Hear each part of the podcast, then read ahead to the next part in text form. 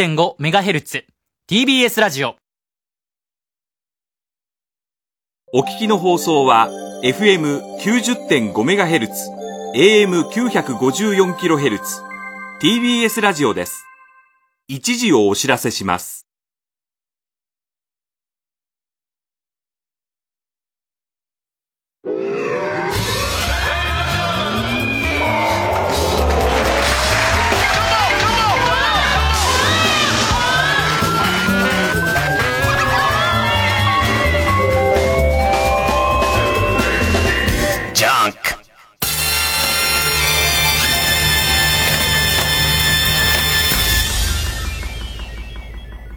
今週気づいたこと。えーっと、忙しい。もうさすがにもう年末で、ほら、あの、風邪とかインフルエンザが流行ってるから、バイト休むやつがいるんで代わりに入ったりとかしてるから、もうほんと忙しいんですよ。めちゃめちゃ。ねえ。朝晩、そのまま昼晩夜晩とかも全然ありますね。一日レジ立ってますから。もう、年末の番組の収録とか、今週は泊まり込みで原稿を書いたりとか、だから今日も、月曜日って割と、月曜日の昼間の番組やってからは、あの、休んでる時間なんですけど、名古屋に、名古屋の私学館大学っていうところに、明日のゲスト分を収録しに、あの、レスリングの、河合姉妹っていう二人にインタビュー取り行って、で、戻ってくると。まあ、トンボ返し。正確に言うと、えー、オーブっていうところに、えー、私学館大学あるんですけど、そこの道場でインタビューして、で、一旦トヨタスタジアムに行って、えードラクエのランドマークは押してきましたよ。ただね、僕も分かってますから、僕も分かってますから、一応ナビタイムで検索してみたら、途中浜松で降りて浜松城、で、また小玉に乗り換えて小田原で降りて小田原城っていうのも取れるんですよ。取れるんですけど、そこは仕事優先だからね、やっぱりね。ええそこはギリ我慢しましたよ。ええもうもはやゲーム依存症ですから、完全な。お金的なこととか全然依存してませんけれども、えー基本的には依存症ですからね。そんなことやってますよ。あと、あんまりに原稿書かないんで、缶詰にされて、で、ホテルで原稿書いてんだよ。なんかおしゃれなさ、赤坂のホテル缶詰になったんだけど、あの、ペッパーくんのさ、もう使わないやつってさ、悲しすぎるからさ、撤去してもらえないかな。あの、誰にも相手、おしゃれなホテルで入り口のとこに、まあ、入り口には普通にフロントの人がいて、で、えっと、えー客室に上がる、えーエレベーターの前にペッパーくんがいるんだけど、なんかスイッチ入んだか入んないんだかわかんない、ちょっとうなだれてるみたいな、ね、ね。お客さん通るとこでうなだれちゃうんだったらロボットじゃない方がいいよね、絶対ね。ちゃんとして、ちゃんとした人の方が絶対いいよね。で、うなだれてるわけでいて、どうやら、あの、えー前に iPad みたいなの持ってんだ、そのペッパーくんが。だそこ触れると動き出すっぽいわけで、誰一人触れないの。周りにいる人が。ね、もうペッパーくんただ立ってるだけなの。それも気の毒だからさ、一応触ってみようかなって触ったらさ、なんか起動してさ、起動したら、おそらくお客さんに見せるようじゃない文字みたいのがいっぱい出て、あ、なんかその、えっ、と、えーパスワードを入れて、なんかしないと、えーと、セッティングできませんみたいなやつ出ちゃって、謝るっていう、すいません、なんか、触ったら変、ペッパーくんが変なんなっちゃいまして、みたいな。ねペッパー、ペッパーくんさ、なんか、あの、せっかく、多分だけど、多分ね、ペッパーくんって、最初にこう、スタートで始まったペッパーくんって、2年だか3年で全く更新されてなくて、すごい量どっかにいるらしいんだ。あいつら同士が遊ぶプログラム作ってあげたら、怖えわ。怖え。あいつらがたまにタッチパネル触れたりとかして、怖えことになりそうだ。なんか最終的には俺たち滅ぼされそうな気がするから、やっぱいいわ。そんな、ね、そんな、そんな日々です。ね。えー、他にもだから当然いっぱい愚痴がありますので、え、あの、一応タイトルコールしてからいっぱい愚痴を言います。えー、月曜ジャンク、伊集院光る深夜のバカ力。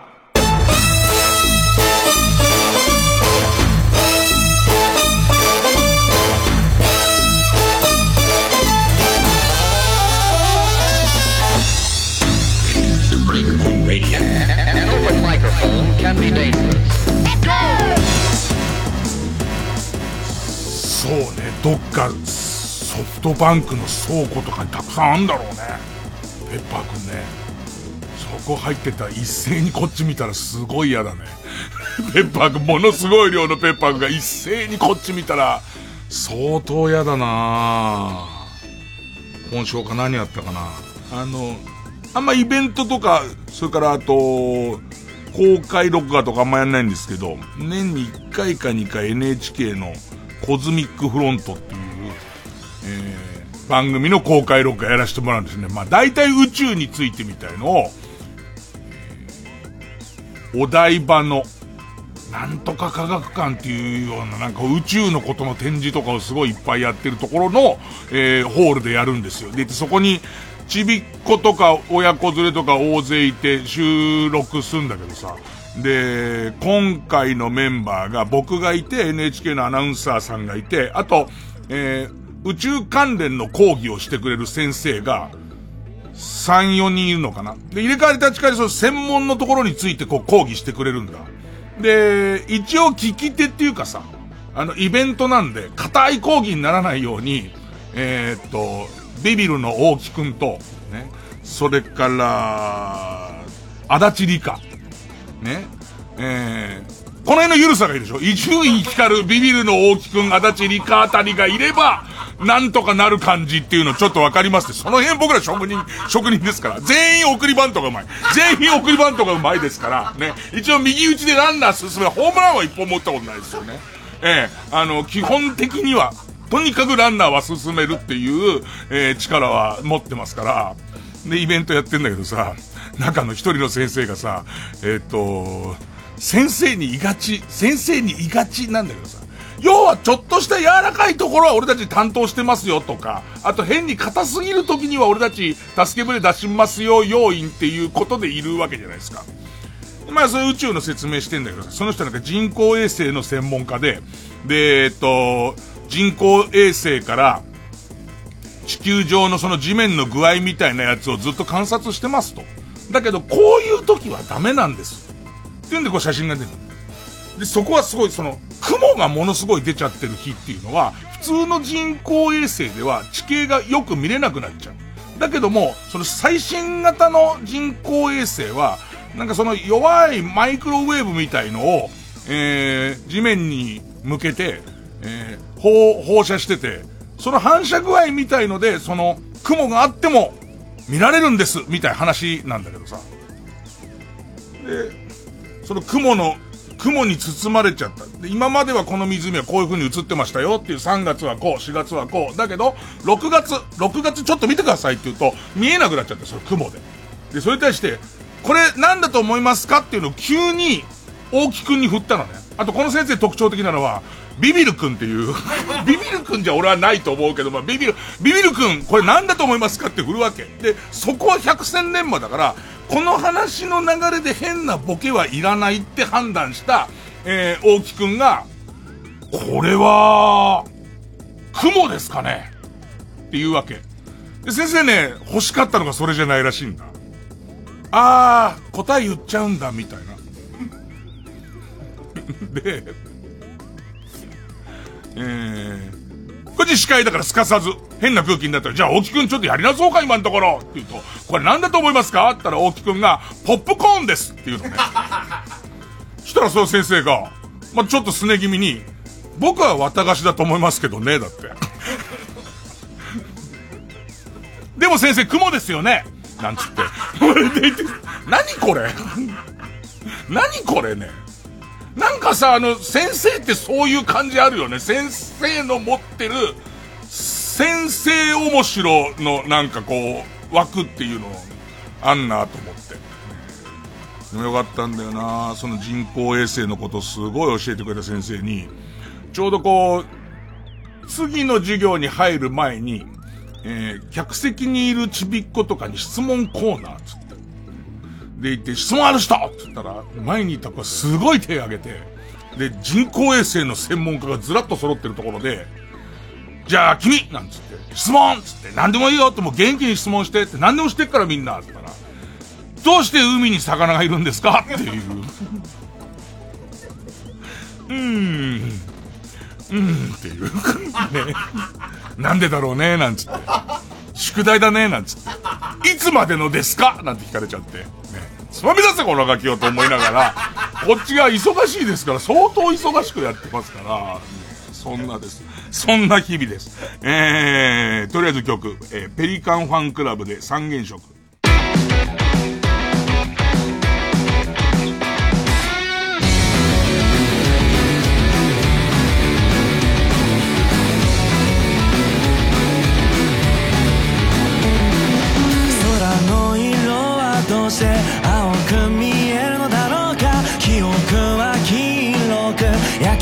しまうのだろう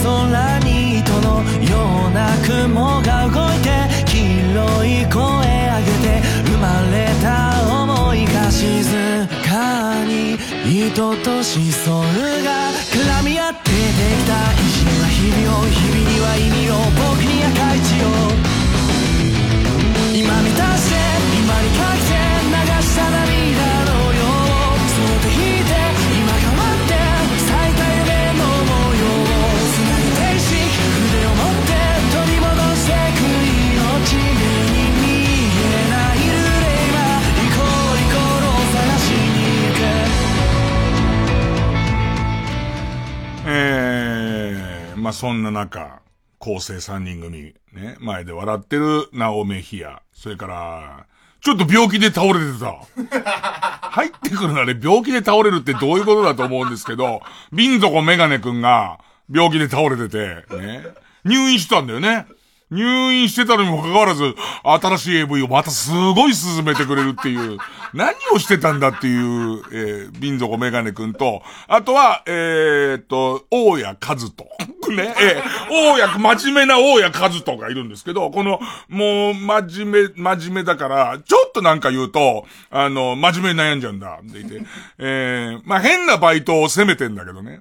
で、そんな中で、まあ一応君もその構成っていう仕事をやるんだから、面白バイトをやる経験もしなさいって言ったけども、ちゃんとこう、そのペンを使うような仕事も、あの、きちんとやりなさいっていう話をしたら、もうクソ真面目だから、その、バイトのサイトのペンを使う仕事をすごい調べたらしいのね。そしたらね、ボールペンの試し書きの仕事来たっつって。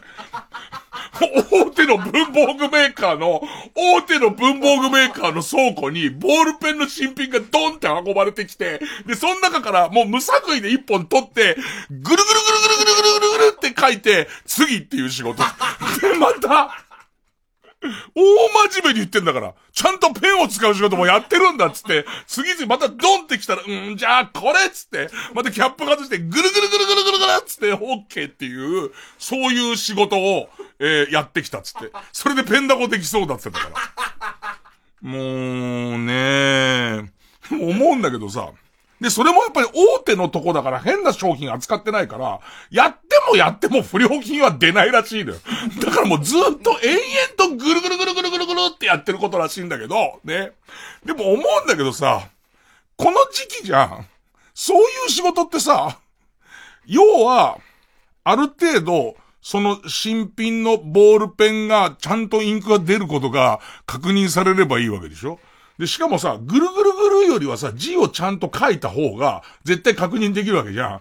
宛名書きのバイトとかとくっつけた方が良くない？30人ぐらいでぐるぐるやってんで、ずっと、みんなずっと部屋にこもって、ぐるぐるぐるぐる、オッケー！ぐるぐるぐるぐる、オッケー！ってずっとやってるらしいんだけど、ペッパーくんにやらせてよくない？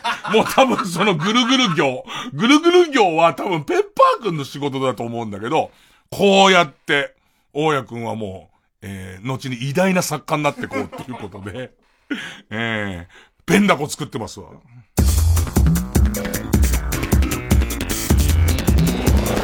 ジャンク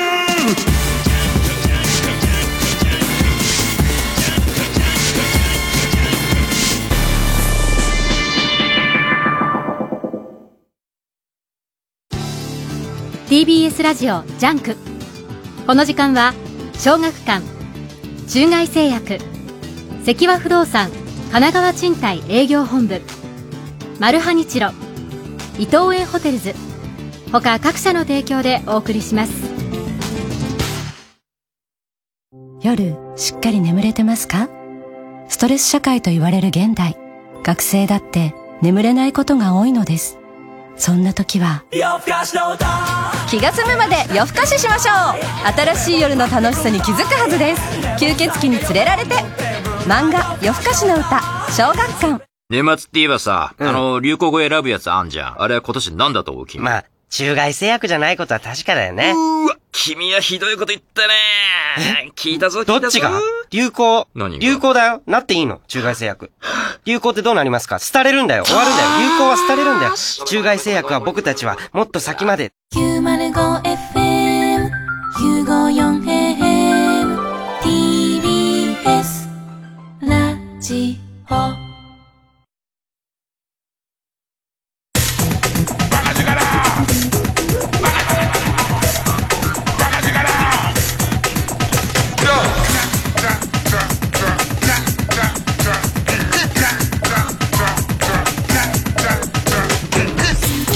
ジャンク一丁院光る深夜のバカ力。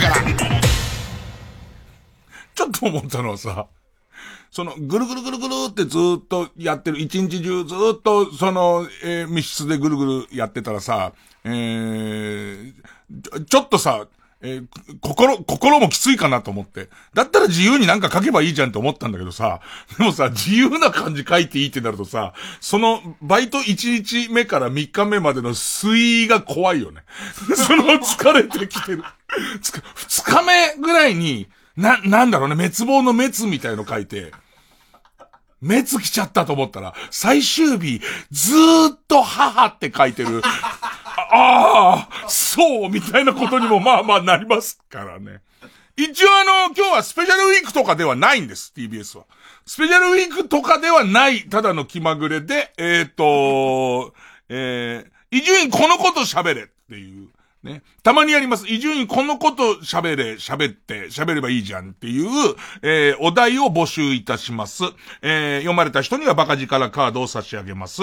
えー、メールアドレス baka.tbs.co.jp baka.tbs.co.jp でお待ちしております。ね、何ですかねあとは、昨日は、あのー、えー、大食い王の、大食い王の立ち会い人っていう、まあ、これはもう俺、まあ、大好きだから、正直、あの、大食い、テレ東のあの大食い王の、まあ、あの、予選とか戦ってる、えっ、ー、と、試合の立ち会いやったんですけど、俺多分、前も言ったけど、その、東京オリンピックの俺柔道の決勝のチケット当たったけど、どっちかって言われたら俺は大食いを見る。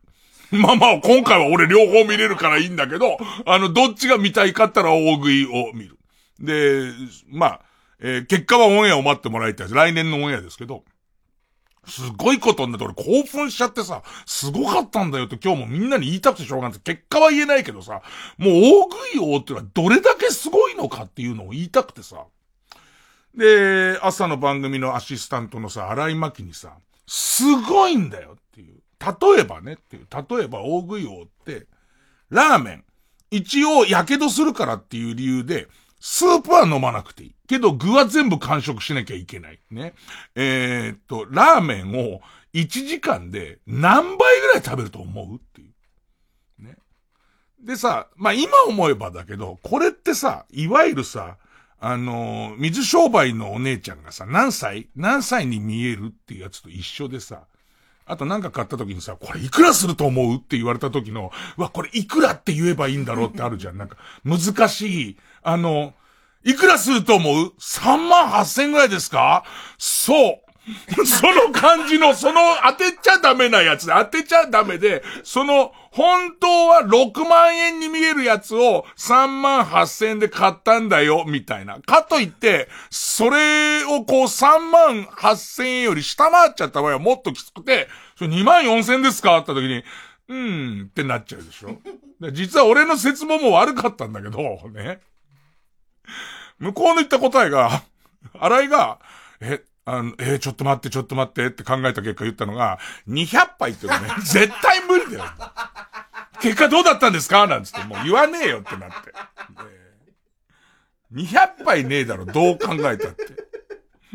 怪獣、まあ、怪獣なんだけどね。怪獣なんだけど、ね、で、あの、来てる連中は怪獣なんだけど、さすがに200杯ってやられちゃうと、この後、何を言ってもダメだから。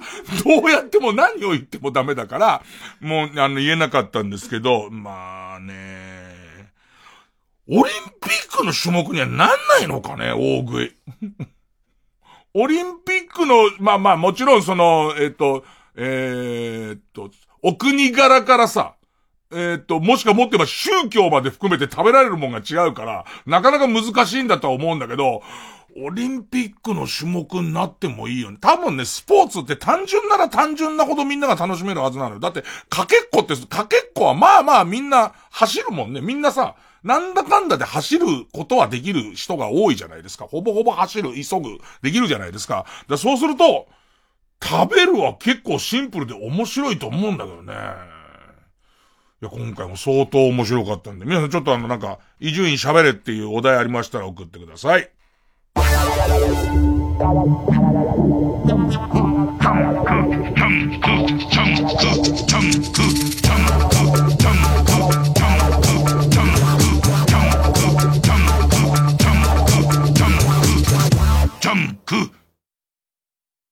お部屋探しますと、お料理楽しくなるお部屋、エコな暮らしができるお部屋、新築のおしゃれなお部屋、ペットと一緒に住むお部屋、いろんなお部屋が待ってます。お部屋探しますと。いい部屋探すなら、マストウェブへ。関和不動産ネットワーク。少女が運んでいたのは、おじいさんのための介護食だった。行く手を阻む大王イーカに、マルハニッチーロの雄たけびがこだまする。次回パイレーツマルハニッチーロ骨を砕いて身を断つ。未来へ届け愛の介護食おじいちゃん！マルハニチロドラムタオ。TBS ラジオ公演「ザ・ドラマーズ・ファイナル」は1月22日から24日まで文化村オーチャードホールで開催。チケット好評販売中。ドラムタオのパフォーマンスをお見逃しなく。詳しくは TBS ラジオのホームページイベント情報まで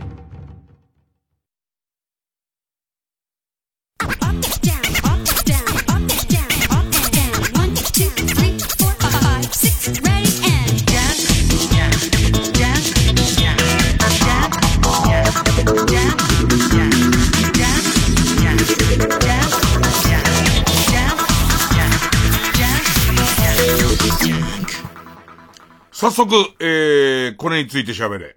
ラジオネームワシントン。今年バカみたいに食べたものは何かありますか？なんだバカみたいに食べたもの？何かね。最近は、さすがにこう、もう一回、体重をぐんと減らしていかなきゃって心を入れ替えてて、やたらサラダチキンを食べてるね。俺炭水化物抜きは絶対できない。絶対できないけど、まあ、炭水化物を減らそうとは思ってる。ね、あの、いわゆる、えー、っと、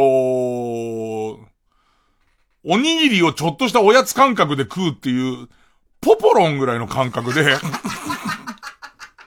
ポポロンぐらいの感覚でおにぎりを気づいたら食べちゃってるから、それは違うなっていうことになって、その、サラダチキンを取れ、ちょっとサラダチキン買ってきて、それこそ、なおくんに、サラダチキン買ってきて、サラダチキン買ってきて食べてんだけど、な、なんだろうね、あのね、サラダチキン、サラダチキンは、お腹いっぱいにならないんだよね、なんか。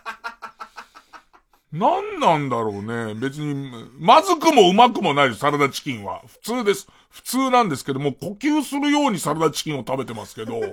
なんかね、ダメですね。ああと何かな？今年俺の中で食べ物の、食べ物の流行りはすげえ減ってるんですよ、そういう意味じゃ。相当減ってんですけど、いや、最近食べたうまいもんってのもあってね、ラジオネーム、えー、おはぎのはがしさん、最近食べた美味しかったもん何ですかってって、これは、その、なおくんと一緒にロケ行ったんだけど、えっ、ー、と、函館で、ここでも言ったよね、函館の朝市で、の、ババアが、あのー、多分朝一で急にちょっとちょっとちょっとって声かけてくるババア、今想像したそのババアだよ。そのババアがもう、えっ、と、これが美味しいんだよって言ったその瓶、瓶詰めの、えー、餃子ニンニクの醤油漬けっていう、その、えー、とにかく餃子ニンニクの野生のやつだけじゃなきゃ、今時はちゃんと栽培したのもあるんだけど、野生のやつじゃなきゃダメで、この野生のやつが熊と取り合いだっつうの。ね。でいて、熊が見つける前に行かなきゃダメだっつって、で、でいて、で、たまに見っかっちゃった時にはしょうがないから戦うっつって、ともえ投げにして馬乗りになって上から顔面をオーダーするってだけど、ババアが。ねえね、もしくは三角締めで、泡吹くまで、あの、熊とやるって言ってましたけど、その餃子ニンニクの醤油漬けはまあうまかったんだけど、これがさっき言ったこと反比例するのは、まあ、その、な、な、な、ニンニクの目ぐらいの太さの、餃子ニンニクをニンニクの目で例えても、それならわかるっていうことにはならないわな。ねえ。どれぐらい伝えいいのかな？マッチ棒ぐらいの、マッチ棒？今時？もう、例える感じが全然わかんないよ。ねえ、えっと、あれだあのー、北海道の山の中に生えてるさ、ちょっとニラに近いんだけどさ、すごいニンニクみたいに匂いする草があるんだけど、あれと同じ感じのやつ、あれが餃子ニンニクだから、もう、例え方はわかんないわ。何、何ぐらいですかね、俺ね。何ぐらいっていう例えでいいんですかね。えーっと、糸よ俺の、俺が今思ったのは糸ようじぐらいの大きさですけどね。で、その、餃子ニンニク2本で多分、ご飯一杯、いや、一本でご飯一杯できる、食えるぐらい強烈なのよ。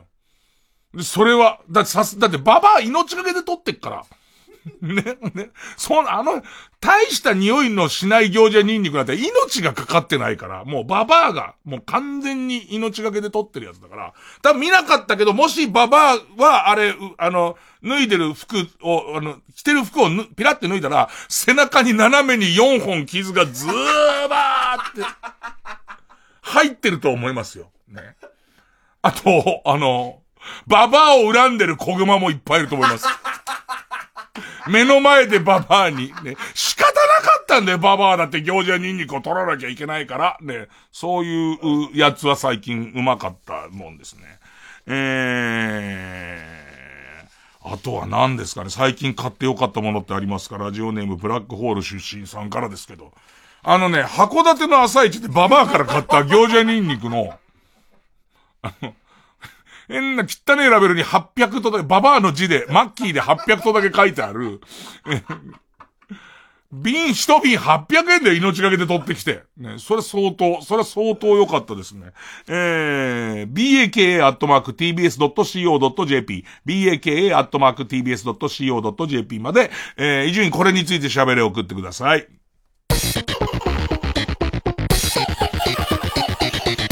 月曜ジャンク、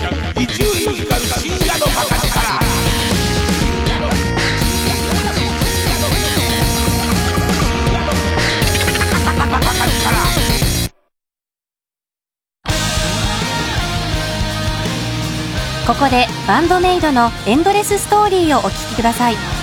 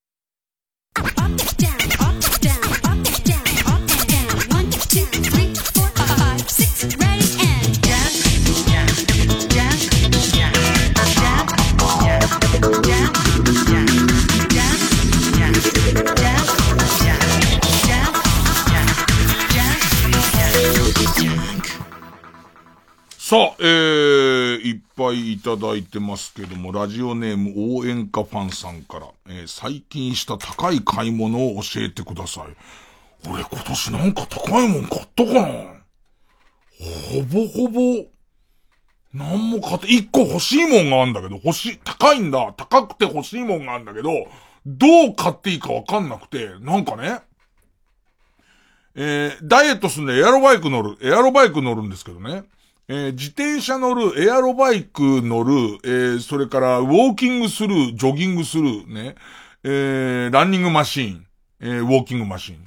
全部、これ下半身じゃん。全部下半身。要は、有酸素運動をするようなことって水泳以外、ほぼ下半身なの。1時間とか続けられる、えー、運動。で、上半身のそういうのないのみたい探すと、あの、ボート漕ぎの器具みたいなんじゃん。ボート漕ぎの器具みたいの、あれも実は下半身なんだって。その足の、ももの力が結構使うので下半身だと。そしたらなんかドイツのメーカーが、ドイツの割としっかりとしたメーカーが、自転車なんだ。多分そこのメーカーの考え方は、自転車を漕ぐのに足だけじゃなくて、手でも同時に漕いた方が早かろうという考え方らしくて、自転車なんだけど、ハンドルもペダルなのね。ハンドルもペダルで、足もペダルっていう自転車をドイツのメーカーが出してて、それがなんていうの、いわゆる安っぽいもんじゃない。ちゃんとしたスポーツ車なの。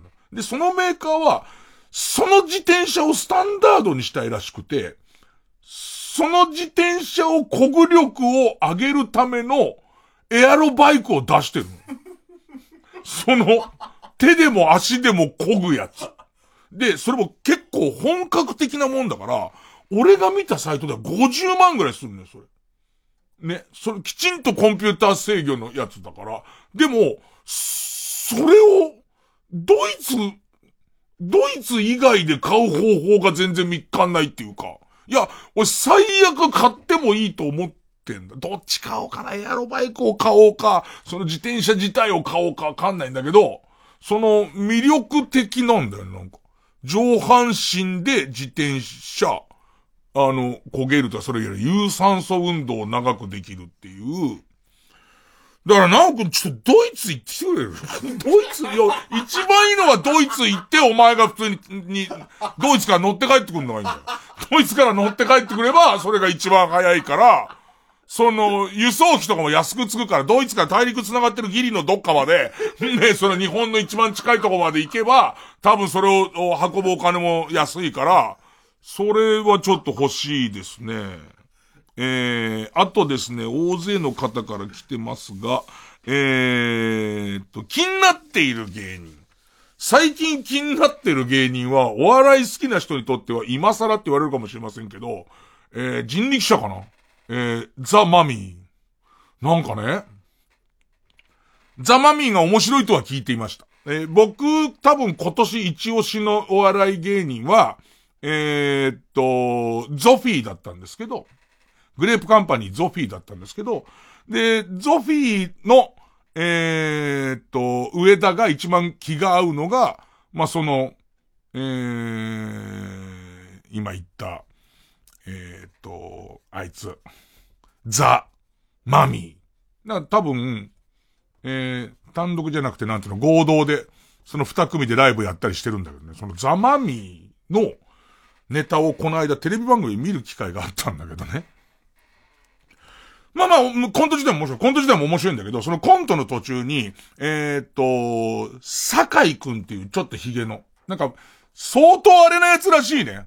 林田くんっていうのは多分ネタ書いてて、酒井くんっていうのはそのネタを忠実にやるっていう。でいて、その、えー、っと、酒井くんは、相当宇宙な人らしいんだけど、らしいんだけど、なんかネタの途中に、そのサングラスをかけて、サングラスを、古い表現で申し訳ないが、ど根性ガエルの、えっ、ー、と、ヒロシみたいに、おでこのところにサングラスとか乗せてんだ。でいて、そのコントの途中に、首をすごい振ったら、そのサングラスが落ちてきちゃって、落ちてきちゃって、しかも、鼻のとこギリで斜めに、その、本当に、えー、ご飯ですよ、ぶん殴ったみたいな、ね感じっていう。ご飯ですよ、ぶん殴った感じになっちゃったの。で、鼻のとこで斜めに、鼻と耳と、で、ちょっ不安定に引っかかっちゃったの。で、まあ、それをどうするかなと思って見てたら、やり方はいっぱいあると思うんだよ。それを別に払い落としちゃってもいいし、何かアドリブを言いながらかけ直すっていう手もあるし、いろいろある中で、その、不安定なメガネをずっとそのままの状態で、かろうじて鼻に引っかかって斜めで、片方の耳だけ引っかかってるっていう状態のメガネのまま、コントを全然そんなことなんでもないように続けてんのね。で、俺それ見てこいつ、これなんなんこれと思って。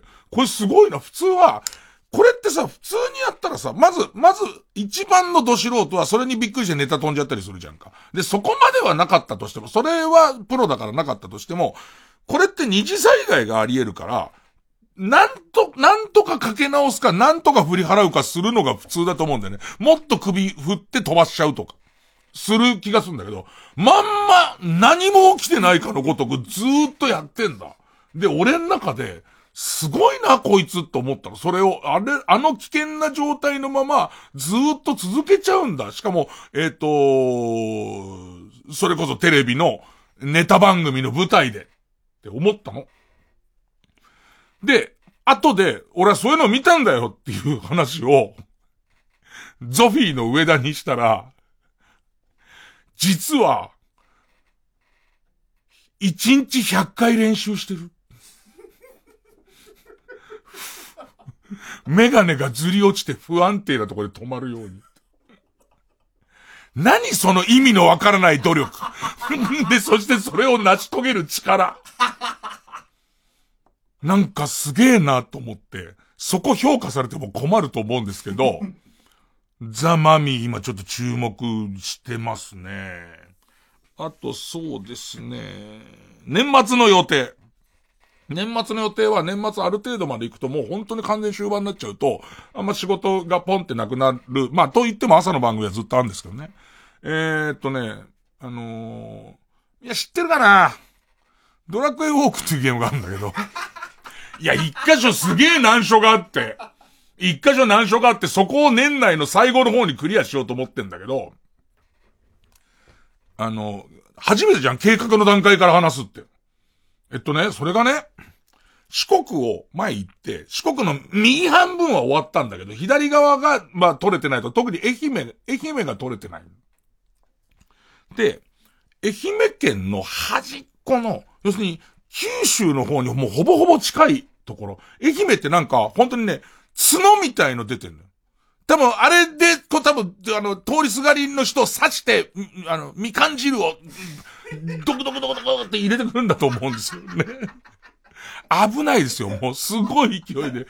ポンジュースを多分刺し、あの、愛媛自体が意志を持ったらあれで刺してくると思うんですよ。すごい、地図見るとわかるよ。その、マップ見ると、愛媛の端っこは、すげえとんがった、本当にユニコーンの角みたいなやつがあるんですよ。ね。で、その角の突端ぐらいのところが、佐田岬っていう、えー、っと、えー、吉田、あ、吉田じゃないや。お前、佐藤に戻ったんだよな。家にいろいろあって。の、さ、ね。あの、で、えー、それに田中の田。で、佐田。で、佐田岬っていう、ね、田中の家もいろいろあったけどさ、ラジオで言うようなことじゃない。ね。かわいそうな方の田中の話だよ、今言ってんのは。ね、えー、で、その、佐田岬ってとこにランドマークあるんですよ。そのドラクエのランドマークあるんだけど、ここに行くのがね、えっと、えー、電車もかなり、松山空港からかなり電車で行く、八幡浜って言ったから、これ八幡浜前に俺、その、四国旅行で一回行ってんだけど、八幡浜までも結構しんどかったんだ。で、その八幡浜ってとこから、さらに、バスに乗るんだけど、このバスが1日2本ぐらいしかないバスなんだ。その1日2本ぐらいしかないローカルバスで、三崎港、港、三崎港ってとこまで行くのね。で、行ってそこから、片道15キロ山歩いたとこにあるの。ど、どうする？これ、どうする？ね。往復30キロなの。往復30キロで、これの生き方をどうするってことをいろいろ考えて、俺、車の免許を持ってないから、車の免許持ってない。いやいやいや、金はうなるほどありますよ。だタクシーでも別にここからタクシーで行ったっていいですよ、それ。行けって言うんなら行ったっていいですよ、ね。ぼ、僕を誰だと思ってるんですか？ね。インターネットで洋服を販売して会社をすごいでかくした上に、その会社を一気にヤフーに売りましたから、僕金は今すごい、すごいあるんですから、こっちは。でも僕の中ではこれ、いわゆる、その、そういうことじゃないよって、公共の、まあ、タクシーも公共なんだけどね。まあ、タクシー使わないとは言わないが、は最低限にしたいんですよ。最低限で、まあ、その、公共乗り物乗りたいんですけど、これをどうするっていうのを考えて、だけど、帰ってこれないんで、それ歩きで、30キロ歩け、歩、まあ、ドラクエのためなら歩けなくもないですよ。ね、ほら、ここで命を脅かしちゃうと、もう依存症ってことだよね。そういうことだよね。依存症っていうのはそういうところの自分の命が脅かされてるかどうか、わかんないところまで好きなことやっちゃうやつが依存症ってことで言うならば、ここで山をだよ。山を、往復30キロの工程をこれに組み込んじゃったら、もう依存症でしょうよ。ここ冷静ですから僕は。ね。で、いろいろ考えた結果、もうとにかくネットで調べに調べたんです。ネットで調べて恐ろしいことが出てくるんですよ。車で回ってるドラクエの人が難所だっつってんのね。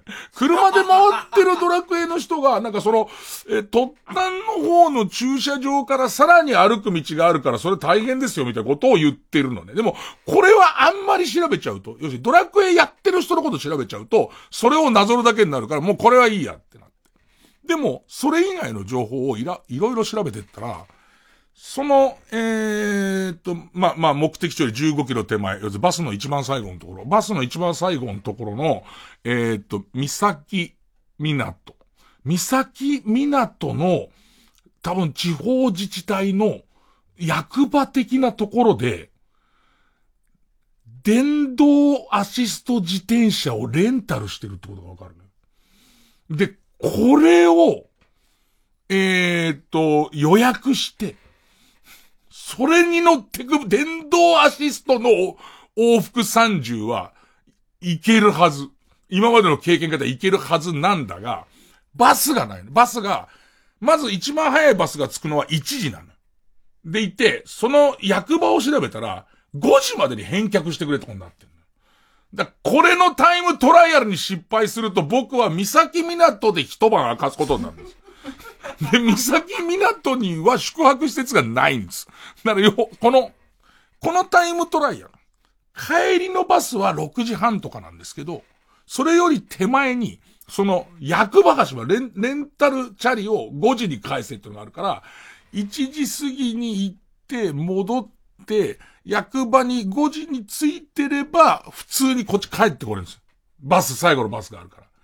ただ、これをこかした時に、次の日朝役場があくまで過ごすとこがない。えー、これが私の年末の予定です。私の今一番でかい年末の予定になっております。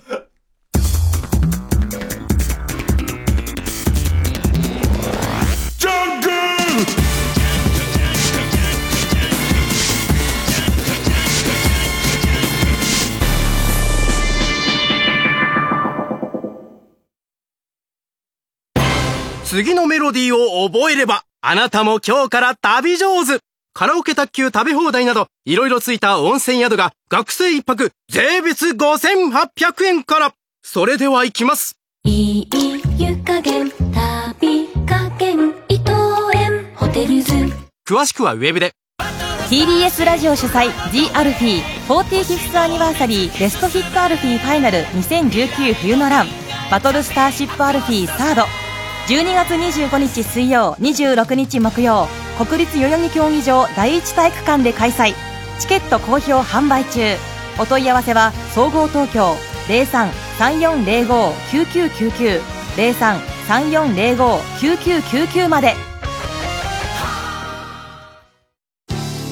TBS ラジオジャンク。この時間は小学館中外製薬関和不動産神奈川賃貸営業本部。マルハニチロ。伊藤園ホテルズ。他各社の提供でお送りしました。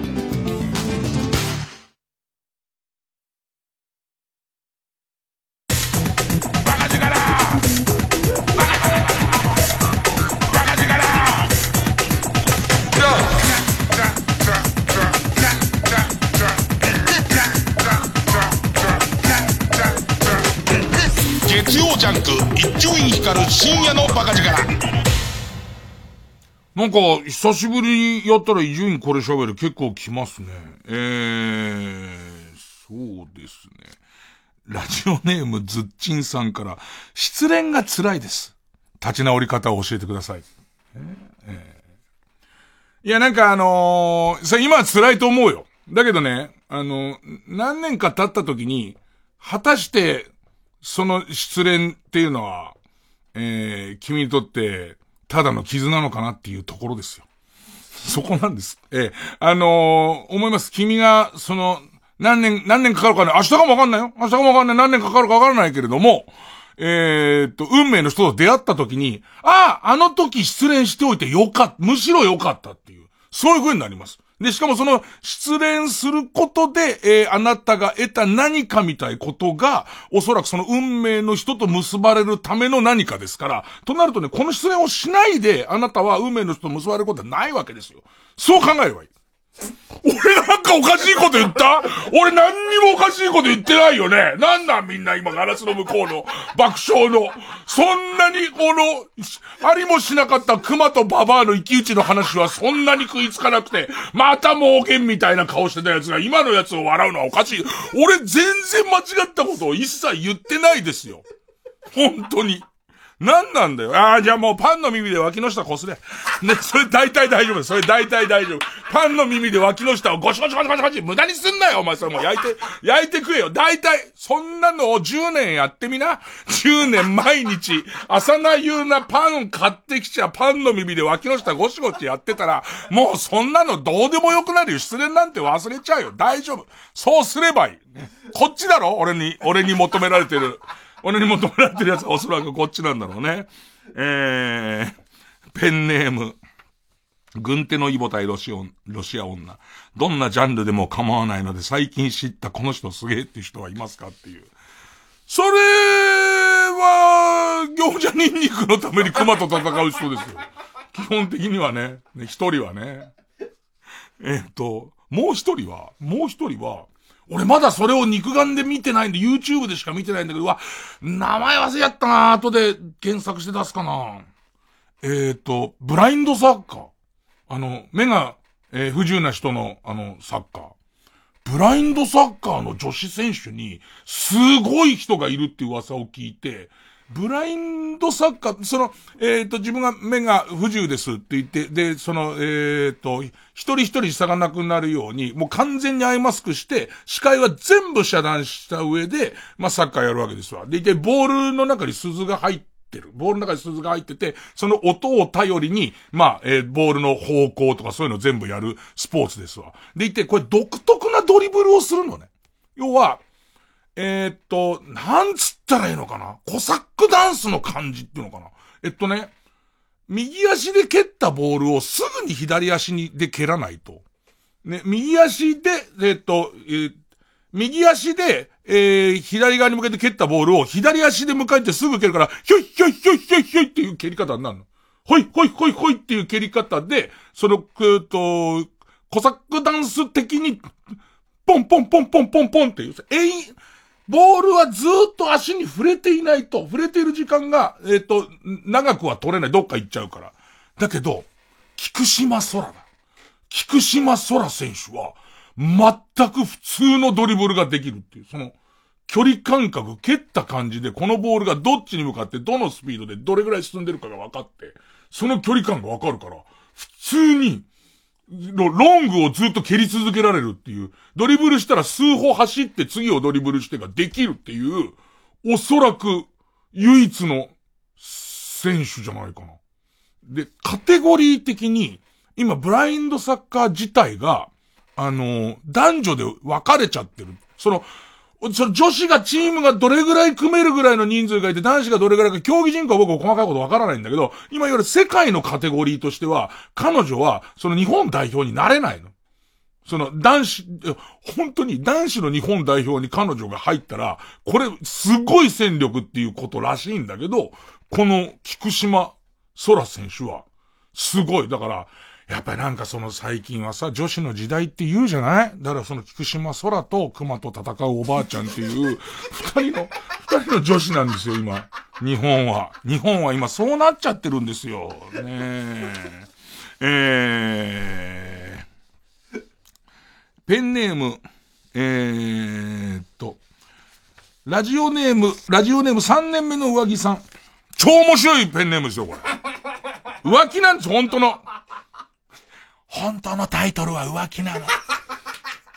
バカ言ってんじゃないよっていう、ちょっと古い曲だからか。それをね、上着っていうね、上に着るやつだよ、寒い時。姫それとかけちゃうっていう、天才的なやつ。ね。えー、こんな恥ずかしめを受けるぐらいならペンネームなんかつけるんじゃなかったって今思ってれば、僕のやり方はまんまと成功です。えー、質問です。伊集院さんが生放送中にチンポジやパンツの食い込みが気になった時にどのように対処していますか？よろしければ参考にさせてくださいっていう、なんでパンツ履いてんだって話ですよね。そんなもの。なんでパンツ履いて生放送、ラジオの生放送やるのにパンツなんか履くわけねえじゃんって話ですよ。もっと言えば Q 様とかですら下半身は何にも履いてないですから。腰から上までにちゃんと回答者の台があるテレビなのにもかかわらず、ズボンなんか履く必要ないでしょパンツとかズボンなんか。そういう形で対処してますから、まああなたも学校とかでも、いや、行き帰りそれ履いた方がいいですよ。ね、行き帰り履いた方がいいですけど、何のためにみんな一人一個ずつ机があるんだってことなんですよ。あんなの上半身は学ランです。上半身は学ランですけど、下半身は脱いどけばいいんですよ。それ食い込まないです。だからないですからね。えー、こんな答えを、えー、もらうために、えー、数バイトでも皆さんパケットを消費していいのならば。パケットをドブに捨てていいのならば、えー、baka.tbs.co.jp、baka.tbs.co.jp まで伊集院これ喋れ送ってください。一応読まれた人にはですね、まあ、これだけの恥ずかしめを受けたんでですね、深夜のバカ力カードを差し上げます。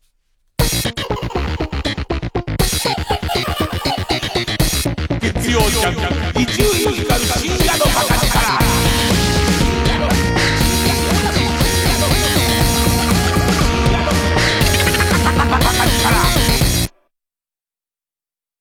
落語家の立川談春です。おかげさまで私、本年35周年を迎えました。記念の年末大独演会のお知らせです。あぶん、平成から令和へ。TBS ラジオ公演で12月17日18日、ともに夜7時から三軒茶屋昭和女子大学瞳記念講堂で開催いたします。18日公演はおかげさまで完売となりました。17日の公演、演目は分七もっといほか。残りわずかでございます。チケットは全席指定、税込み4500円。詳しくは TBS ラジオのホームページ、イベント情報まで、ぜひご覧ください。年末にほっこり、落語、殿村、頑張る。玉結び。赤江玉緒です。博多大吉です。赤江玉緒玉結び。12月11日水曜日の午後2時からは、大吉ポスト、年忘れのもやもや大放出スペシャル。今回はサイズにまつわるモヤモヤ限定です大きい小さい多い少ない増えた減ったなどなど盛大にお焚き上げしていきますゲストに今年もあの大きい巨乳アイドルが登場パイパイデカミちゃんですよね。いやもう本当にね、デカミちゃん自身が本当の巨乳かどうかで、あの、もやもや対象となってうわますーまた大吉先生はねここのサイズの小さいこと小さいあなたが大きいと思えば大きいんですうん赤江も大きいんです赤いも大きいんです。うんデカミも大きいんです。そうです、はいはい。生結びすごろくのプレゼントもあるんです、あるんです。いいんです。いや、これ花丸さんのネタです。玉結び。光る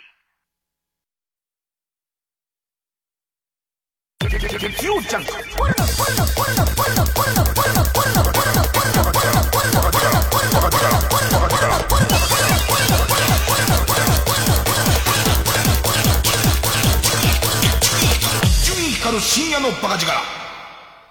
えー、今日は、えー、メールで伊集院これ喋れっていうことをもらって喋っております。えー、ラジオネームラッコフェスティバルさん、最近読んでいる漫画について。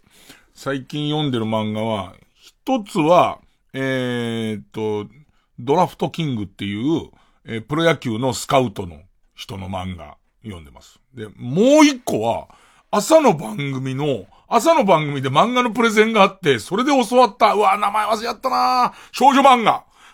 ホームガンナミちゃんが教えてくれた少女漫画で、いいんだよ、これが。もうね、えっと、えー、っとね、何歳年上だったかな。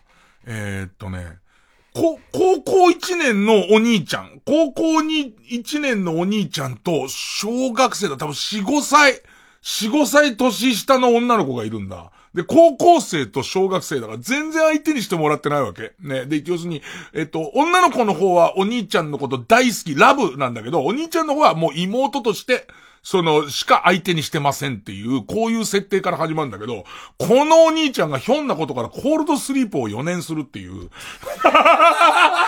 本気ですんだよ。本気ですんだよ。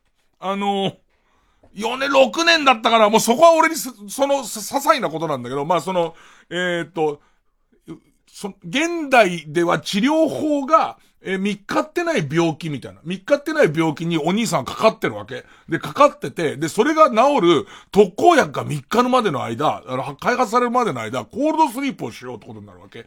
で、コールドスリープ、4年かな ?6 年かな？忘れちゃったなちょっと待って、今確認するね。えっとね、君は春に目を覚ますっていう名前の、えー少女漫画で、でね、7年だ、そう、7年。高1と、多分9歳とかだから、差があるじゃんか。で、そしたらその7年コールドスリープ。俺たち男からしたらさ、コールドスリープって漫画出てきて、7年って短くね？大体。コールドスリープで7年っていうその短さがすごい、すごいんですよ。でいてその7年経って、要するに、お兄ちゃんは昨日寝て起きたら、起きたら、あの、まんまだからさ、体もまんまだから、そしたら、その、えっ、と、妹としてしか思ってなかった女の子が同級生になってるみたいな話なわけ。ね。で、えっ、と、いいんだよね。でさ、7年間寝ちゃうっていうこの微妙な設定ってやっぱさ、お、面白いとか、いろんな仕掛け作れるじゃんっていう。なんか、なんだろう、7年前の感じで言うと。ですよがあんまりテレビに出てないみたいな、もっとか？ですよもっとか？わかんないけど、その、7年っていうのの微妙さってむしろ俺はいいと思うの。コールドスリープの400年に比べると、俺ら多分コールドスリープ100年単位だよね、感覚としてね。普通の男の SF だと。その7年っていう微妙なところすれ違いとか、いろんなことあると思うんだけど、基本的には、えー文化祭の打ち上げの、えー最後の瞬間に、えーこ文化祭の終わりに高野祭がありますと。で、高野祭のステージの明かりが消える時に手繋いでた人と結ばれるっていうおまじないについて、ドキドキしながらやってんのね。コールドスリープとかあんのにっていう、俺の中では。そのなんていうの、いわゆる少女漫画のど真ん中ラインみたいのを俺あんま読んでないから、むずかゆいくて面白くて、でも多分今後もいろんなこと入れられるから、なんか他にもコールドスリープから、えーっと、戻ってきた、えーっと、子がいたりとか、そういうのが今出てきてるんだ。あと、えーっと、えーその、女の子がちっちゃい時は好きだからゆえに意地悪ばっかりしてた男の子みたいのがいて、で、それはさ、それもお兄ちゃん7歳年上だったら追いついちゃってるから、みたいなやつ。俺すごい今新しい単語本待ってるもん。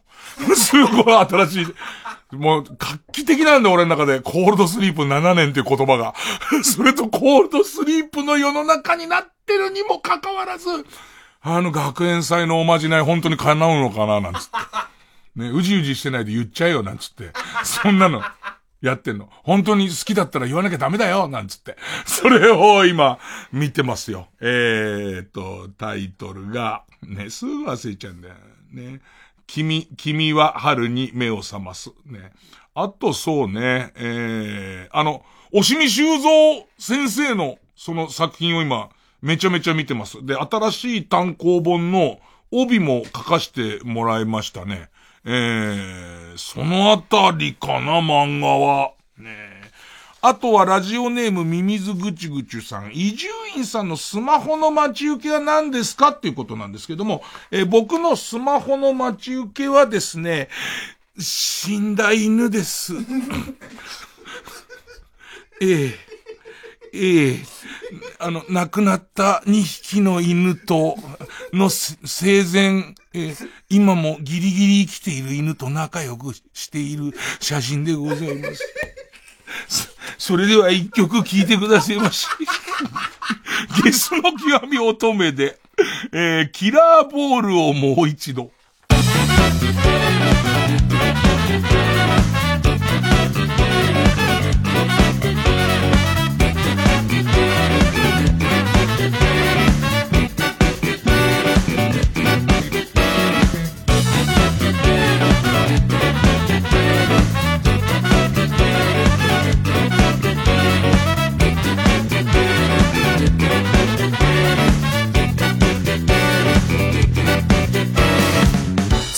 しようと喉を取った博識な巨像が喜んだ。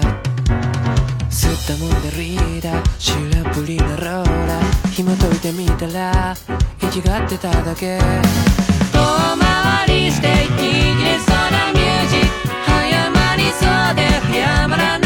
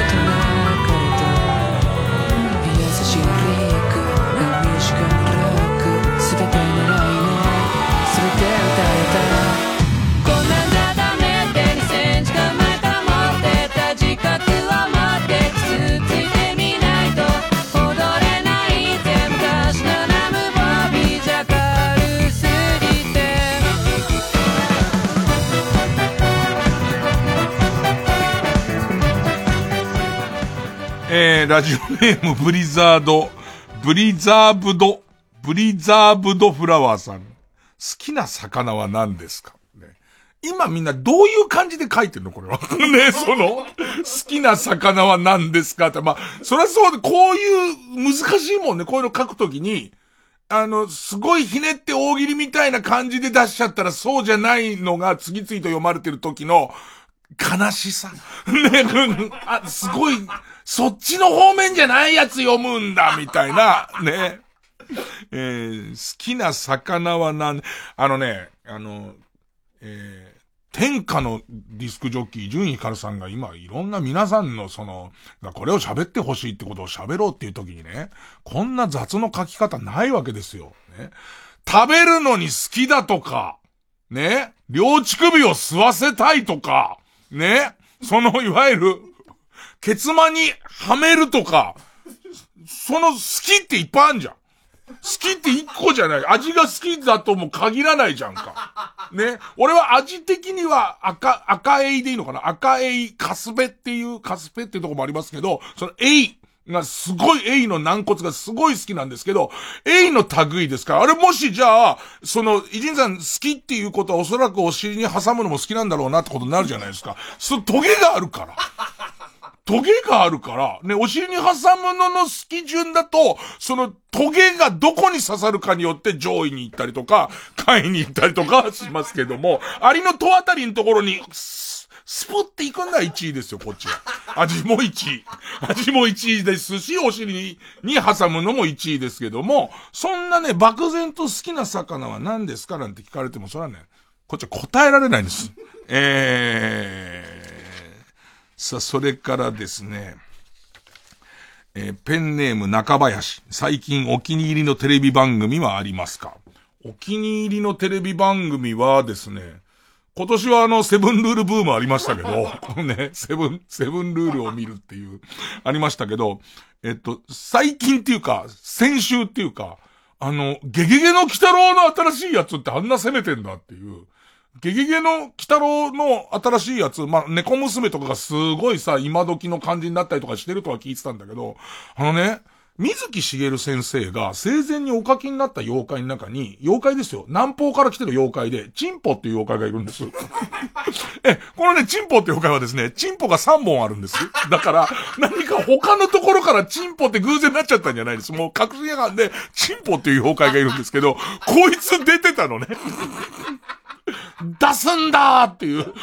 ね出すんだってしかも確信犯で出してんのね。あの、チンポなんだけど、チンって言うと、こう、その、ポーの部分の字が聞こえづらくなったりとか、いろんなギミックを使いながら出てきてんだけど、このチン、南方妖怪チンポが、南方の妖怪チンポが訴えかけてくるメッセージ性が、海外から来て日本で働いている人たちの気持ちみたいな、が置かれている立場みたいなテーマなのね。ゲゲゲの鬼太郎だよ。こういう、こう、なんか、すごいメッセージ性のある、攻めてんなってことが分かったんで、まあ、次週チンポが出るかどうか分かりませんけど、ね、一番笑ったのが、まあまあ、漠然としてしか見てませんけど、まあ、その南方から来たチンポが来るんですけど、チンポが来るんですけど、妖怪の名前だからしょうがないですよね。チンポが来るんですけど、それが、あのー、え、日本をブラブラ歩いてたら、おまわりさんに捕まっちゃうのね。チンポ出てっから。それを、鬼太郎のお父さんが裸で表歩いちゃダメなんだってすげえ怒るのね。おめえも裸じゃねえかよっていうところは、相当良かったですね。えー、ゲゲゲの鬼太郎の新しいやつですね。えー、あとは何ですかね。ペンネーム、軍手のイボ対ロシア女さん。えー、事務所から強制でバーチャル YouTuber をやりなさいと言われたら、別に、バーチャル YouTuber 興味ありますよ。やりたいって思いますよ、意外に。ねえー、でもさ、バーチャル YouTuber が今どれぐらいまで来てるのかがあんまよくわかってないから。めちゃくちゃやりたいですよ。バーチャル YouTuber もやりたいし、あとはなんかこう、だってやっぱり別人になってみたいじゃないですか。ね、ああいうのがすごいちゃんとできてきたらもう、めちゃめちゃいいエロい女になって、ビデオチャットですっごいこう、ビニールサイン入り手が届くような、あのもう、そういうチャットレディになりたいし。まあ今、例えば事務所から、ね、まあだって事務所が言ってきて、事務所がバーチャル YouTuber やんなさいって言ってきてるにもかかわらず、じゃあチャットレディよってことにはならないですから、ええもしあれですね、バーチャル YouTuber、まあ、僕からしてみればカクカクしちゃ嫌ですよ。もうちゃんと、もう成功に、もうこれは本当にいる人なんじゃないのっていう感じで、もし動くようになる、なるとこまで来たら、え僕はやりますよ、バーチャル YouTuber。で、一応、やりたいキャラクター、何の設定、どんな設定のキャラがいいですかってのはもうね、まるで本物と見が、見まごうぐらい高木豊っていう、その、高木豊として出てきます。それでいろんなプロ野球選手と対談しながら、あの、あなたのもうベストナインは何ですかって聞いて、必ずショートのとこに坂本はダメかなっていう、必ず、俺坂本評価高いんだけどって言ってくっていう、え。だからもう、その、みんながもう、どっちが本物っていう、どっちが本物の高木豊さんって思うようなやつを僕は、やりたいですね。まあまあ、高木豊だが、まあ、高木豊じゃなくて、もうちょっとお色気路線で言うならば、えっ、と、元中日の小田公平ね。小田公平も始めますんで、小田公平も。あの、彼らはバーチャルじゃなくてちゃんと YouTube やってますから、それのバーチャル版として僕は、あの、やりたい、やりたいですね。えー、さあ、そろそろ、えーこのメールを書いて損したと思ってる人も多いと思いますので、えー、CM 挟んでコーナーとかやってきますかね。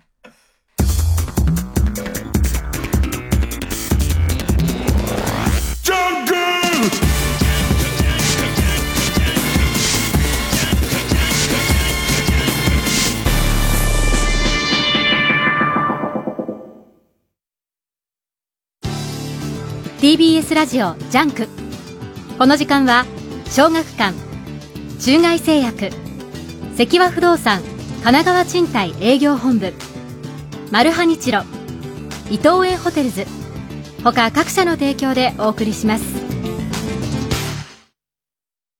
江戸時代初期傍若無人な徳川幕府に立ち向かった若き侍佐々木壮太。本人は知らないが徳川家康の落とし子だった。武田鉄矢さん上戸彩さん絶賛の時代活劇漫画「小山優壮太の国」コミックス発売中小学館。元アップアップガールズカッコカリーンの戦国みなみです。元仮面女子リーダーの桜のどかです。私たちの出演する神田時組次郎長ヤクザやめるってよ。は TBS ラジオ公演で12月11日から15日まで俳優座劇場で上演します。チケットはカンフェティで絶賛販売中。詳しくは TBS ラジオのホームページ。イベント情報をご覧くださいオールプロジェクションマッピングで見せる前代未聞のコメディ作品です。皆さんぜひ見に来てくださいね。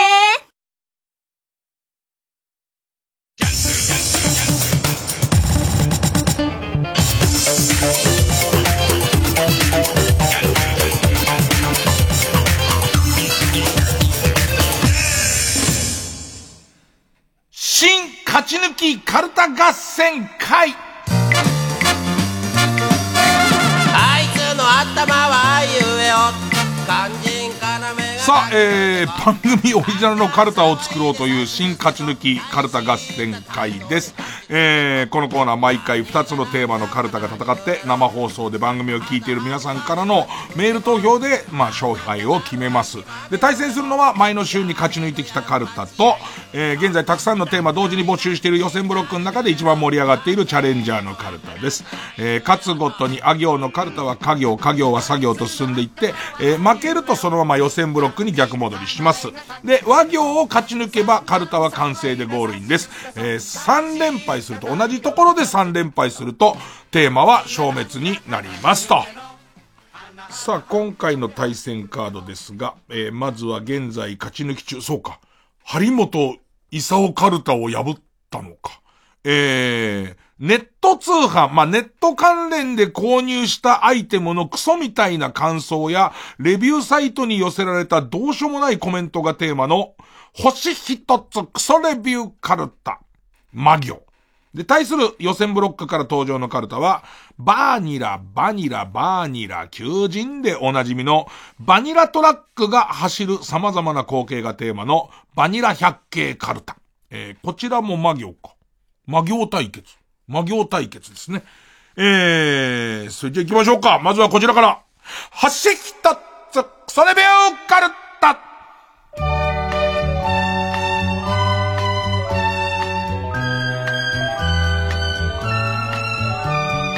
キラキラペンネーム、釧路ダンディ。ま、えー、マッキー、マッキー、極太、油性ペン。マッキー、極太、油性ペン。アマゾンにて購入、星一つ。太さと長さは理想的なのに、キャップが腸内で外れてしまうため、制具には向いていない。意図した用途に使えないため、低評価とさせていただきます。このすごい上からのあの、低評価とさせていただきますってパターンあるよね。だいたい、それお前の、お前のやり方が間違ってないかっていう人が多いよね。低評価とさせていただきますっていう。なんかもの、お前の物差し変だよ、みたいな。えー、ペンネームキャンディーウォーホール。ま、マスタード。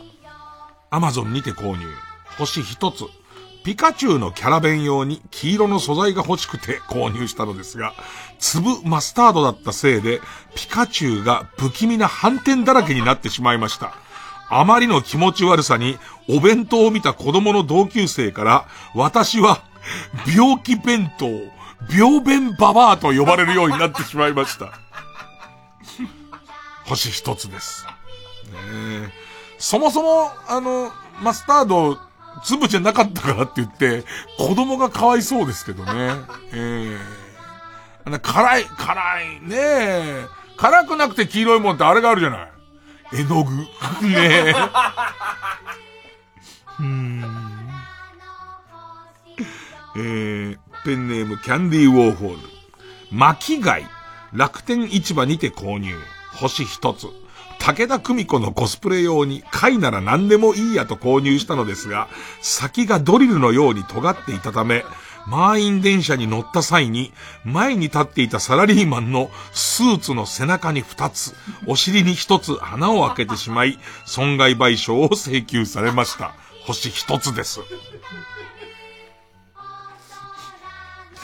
えー、両乳首と股間に巻き貝をつけた形でね、満員電車に乗っておいてね、こっちに、矛先を、こっちにですからね。うんえー、ペンネーム。もう3連発いくか、キャンディーウォーホール。マラカス。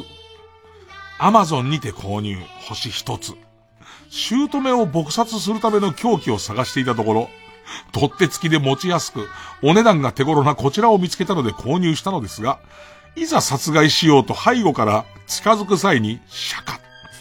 振りかざすたびにシャカシャカッと音がして気づかれてしまうため、その都度大嫌いな姑の前で、マンボウと言ってごまかすのがとても苦痛です。星一つです。シャカ、シャカシャカ。ペンネームウルトラマンキダ太郎。ま、マナカナマトリョーシカ。なんだよ、マナカナマトリョーシカっていう。いいの、マとかヤあたりってさ、こういうことになるよね。そんなにストレートで始まらないから、マナカナマトリョーシカ。アマゾンにて購入。星一つ。その名の通り、マナとカナの二つで終わりだろうと思っていたら、マナとカナの間に、北斗の剣のジャギみたいなマスクをかぶった、ルナと書かれてある、筋骨隆々の女が出てきて、恐怖に震えました。この女は誰でしょう？そんな兄弟全員がデビューするわけじゃないですからね。ルナは普通に OL やってるから、ね。いつも普通に OL、この格好で OL やってるから、そう出ただけかもしれないですよ。ジム通いもして意識高い系の OL さんですよ。ペンネーム、釧路ダンディ。MacBook Air。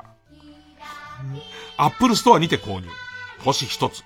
スタバで広げてできる男を演じていたが、背後を女性が通りかかったので、再生していたマジックミラー号、湘南逆ナンパ編を見られたらやばいと思い、慌てて画面を閉じたら、仮性包茎の先っちょの皮を挟んで、めちゃくちゃ痛かったので、星一つです。大体このクソレビュー書くやつって表で裸でいるよね。表で。うん。ね、ペンネーム、いぶし銀太郎。絶対ね、このクソレビュー自体は、すげえ、こう、筆力がいるんですよ。ね。いる上に、魔行って結構難しくなってきてるから、多分、あ、ネタ数は減ってるんですよ、全体的な。でもね、ま、万田久子のでかい帽子。メルカリにて購入。星一つ。被った瞬間、首の骨が折れました。テレビで見ていて帽子でかいなとは思っていましたが、直径50メートル、重さが800キロもあるなんて。万田さんってものすごい筋力の持ち主なんですね。危ないので。みんながさ、万田久子の帽子、万田久子の帽子って言うからさ、和風総本家とかであったりとかするとさ、確かに80メートルあるけどね。確かに80メートルありますけど、ちょっとこう、ほころんじゃうんだよね。えー、緑ファンクジュニア、ま、松屋牛飯の具。楽天市場で購入。今あるからね、パックのああいう牛丼の具あるからね。えー、楽天市場で購入。星一つ。家にいながらにしてあの味が楽しめると思い購入しました。味はまあまあなのですが、お店で食べている時のような、紅生姜をより効率よく大量につまむために、店員さんに見つからないよう、こっそりトングの角度を広げたり、ワンオペ店員さんの目を盗んで、お持ち帰り用の七味や割り箸をごっそり持ち帰るという、スリルや醍醐味を味わうことができないのはいささか残念です。従ってこの評価とさせていただきます。従ってこの評価とさせていただきますだよね、このね。すごい上からのやつだよね。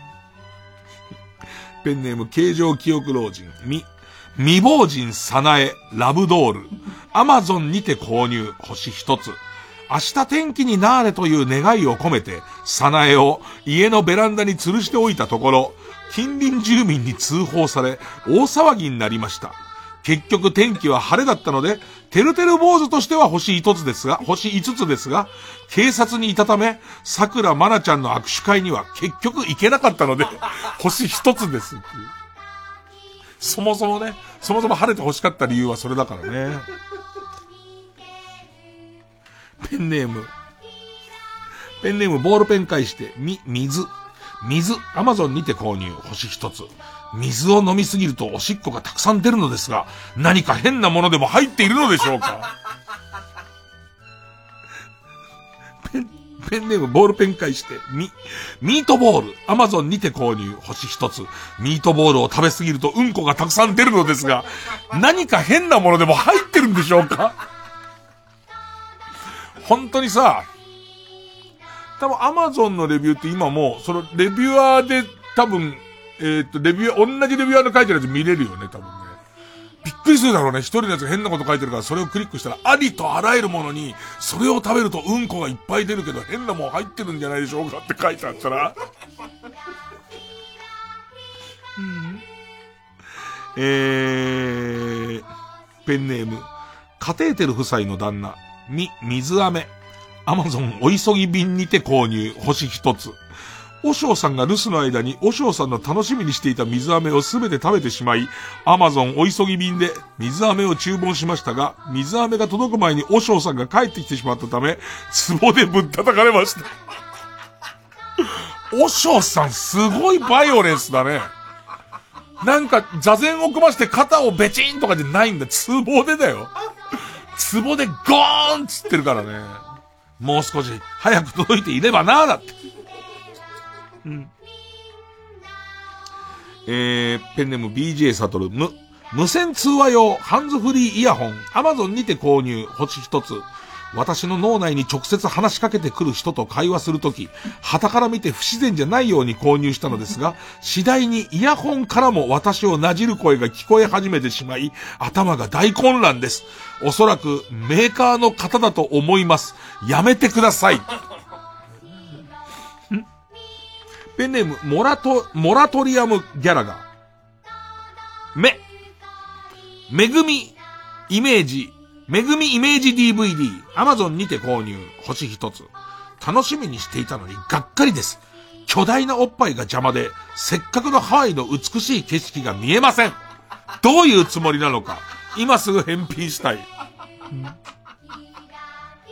ペンネーム終電万事、め、名刺印刷100枚。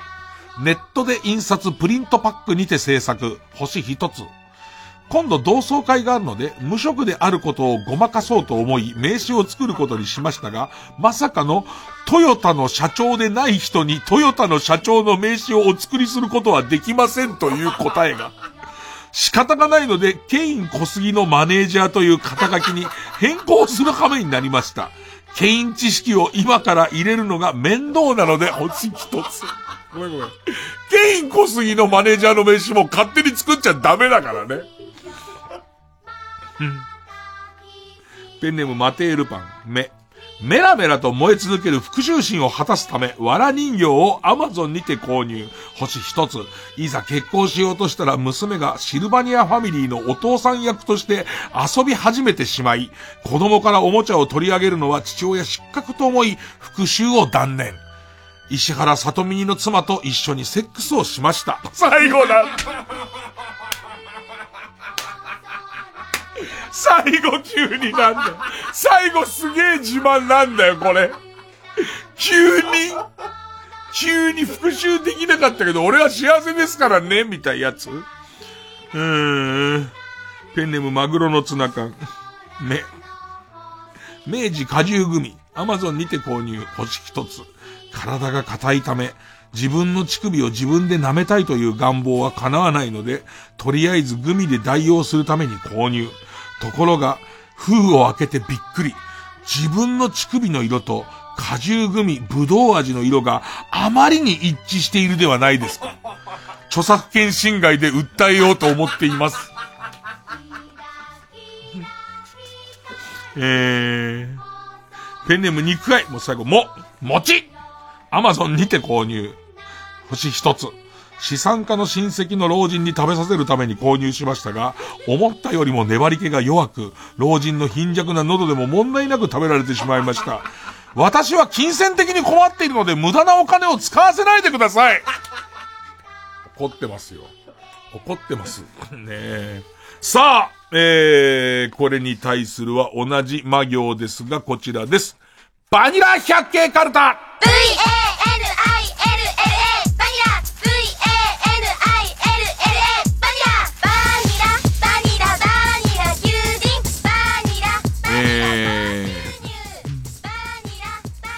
ペンネーム、帯に短し、たすきに流し、チンコを隠すにはちょうどいい。ペンネームにはまっちゃった。面白ペンネームに。なおが面白ペンネームにはまっちゃいましたよ。えー、ま、マットの自撮りの、マットの自撮りの背景に映り込んだバニラトラック。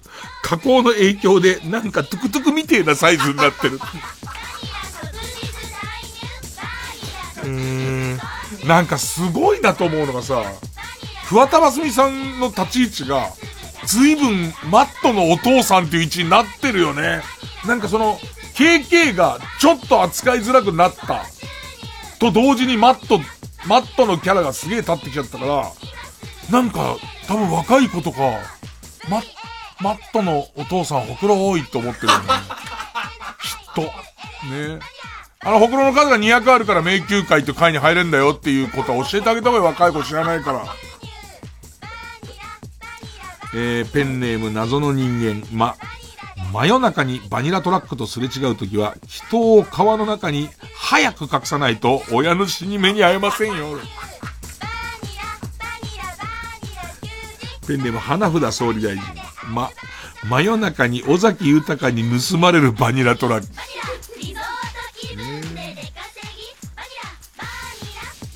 ペンネーム BJ サトル、ま、街中を、街中を走行中のバニラトラックに自分のおちんちんをすりつけると、風俗でマンモス城。マンモス城ですよ。ねお待たせしましたねコング、コング、マンモスコング。お客さん、外雨？のマンモス城ですけどね。風俗でマンモス城を引き当てる確率が格段に減るという都市伝説のせいで、チンコを切断する大怪我をする人続出。みんなマンモスコングには困ってるんですね。えー、ペンネーム、所沢は至高の住宅地、ま、マクドナルド。今月のハッピーセットは働く車。男の子は消防車、救急車、女の子はバニラトラックとデリヘル送迎車から1台もらえます。普通の黒いバンだけどね。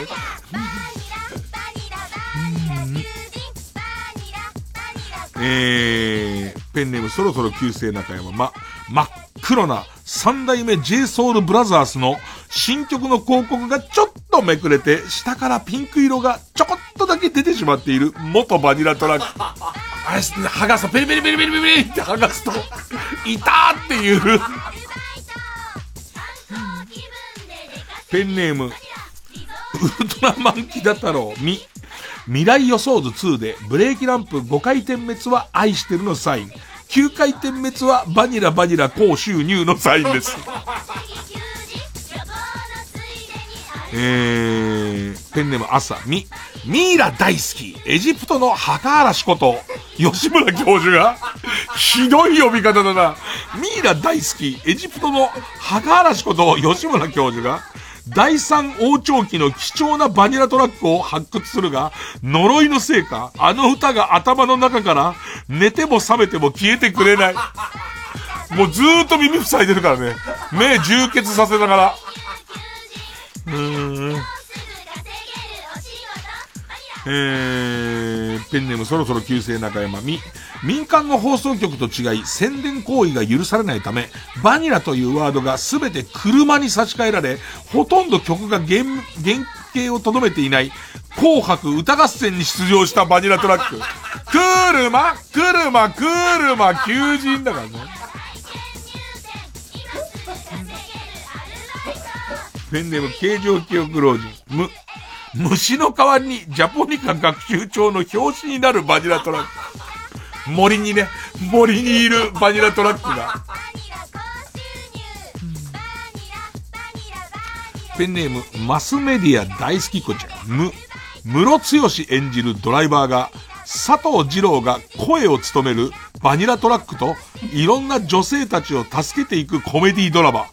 第1話、このおじさんがバニラトラックの妖精？結構、あの、アドリブ、アドリブをすげえやってるっていうんでね、ワイドショーなんかではね、あの、番宣で出た時には言われるんだよね。えー、ペンネームピストルチョコ、無、無反応の女性をマグロ。うるさい女をバニラトラックと呼ぶ風習。ペンネーム肉塊、無、無声映画の中でチャッ、チャップリンを甘引く、甘く引く、白黒のバニラトラック。出そうね。ペンネームボールペン返して、無、無断で拝借したバニラトラックを適当にいじっていたら、大音量でバニラソングが流れてしまい、慌てて履いていた靴下を両耳に突っ込むミスター B。ミスター B、俺ほとんど見たことねえけど、やりそう。ミスター B 俺ほとんど見たこと、なんとなく、俺のイメージはトイレで蛇口が壊れてるイメージと、俺の中でのミスター B は。えー、ペンネーム、頭が春のパン祭り。目を輝かせて、自分は困った女の子を助けるために生まれてきたんだよという主人公のバニラトラックが本当の生まれた意味を知り、絶望と葛藤を乗り越えていく映画、カーズ4。うーんえー、ペンネーム、唐揚げしらす、も、モーターショーの目玉展示となった、人々の脳内に直接バーニラバニラバニラ求人と訴えかけてくる次世代のバニラトラック。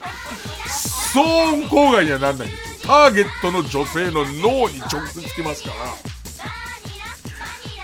ラスト、ペンネーム、そろそろ旧姓中山も、元 AKB の訳ありメンバーが歌うバージョンのバニラバニラ高収入を流しているバニラトラック。あー。なるほどね。なるほど。うん。今、ポロッと実名を出そうと思ったけども、あんまいいことじゃないね、やっぱね。さあ、リスナー投票ですよ。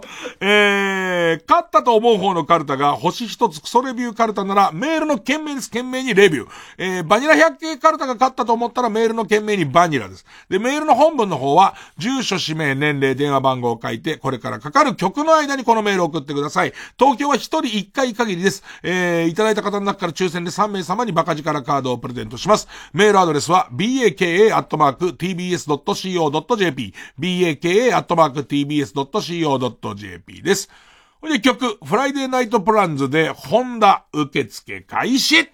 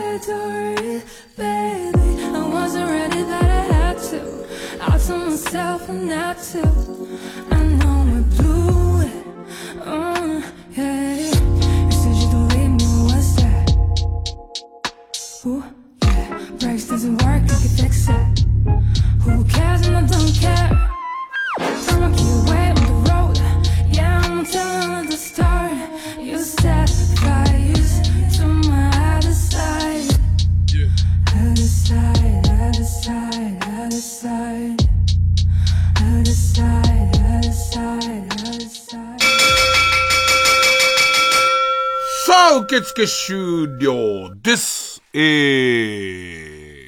ー、集計結果。星一つクソレビューカルタ。408票。バニラ百景カルタ。394票。勝ったのは、星一つクソレビューカルタです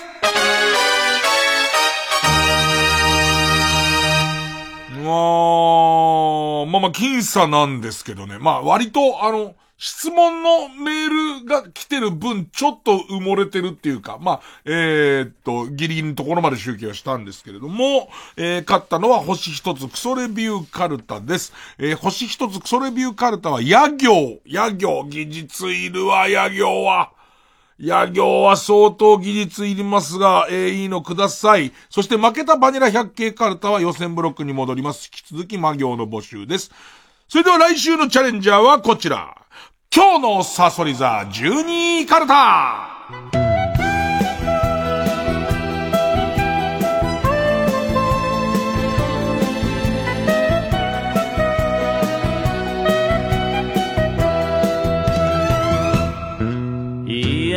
さあ、えー、目覚ましテレビの占いのコーナーでサソリ座が12位の時に書かれている言葉がテーマのカルタですと。えー、6週間ぶり。家業。まだ家業か。えー、ペンネーム、ボールペン返して、か、河原でのぐそうして、してから、河原でのぐそうしてから、拾った中古車、中古車情報誌でケツを拭いている違法菜園おばさんに、流れるようにバカだね。河原で野ぐそをしながら拾った中古車情報誌でケツを拭いている違法菜園おばさんに集めたオロナミン C の空き瓶を全部割られるかもラッキーパウダーはビックリマンチョコのウエハースの粉です。ごめんなさいっつってからこれ読まれるんだよね。謝るぐらいだったら読むんじゃねえよっていう12。ペンネーム、釧路ダンディ。え、今日のサソリだ12位からだ家業。か、彼女が初めてできて浮かれてるけど、たまには外食したいと言っただけで、包丁を持ち出しながら、私の手料理ってそんなにダメと絶叫したりするタイプだと判明しちゃうかも。ラッキー相談相手は警察。そして今日の12位はサソリ座、ごめんなさい。ごめんなさいの後に、あまりにごめんなさいだよ。えー、ということで、次週の対決は、星一つクソレビューカルタ、野行バーサス、今日のサソリ座12位カルタ、家業です。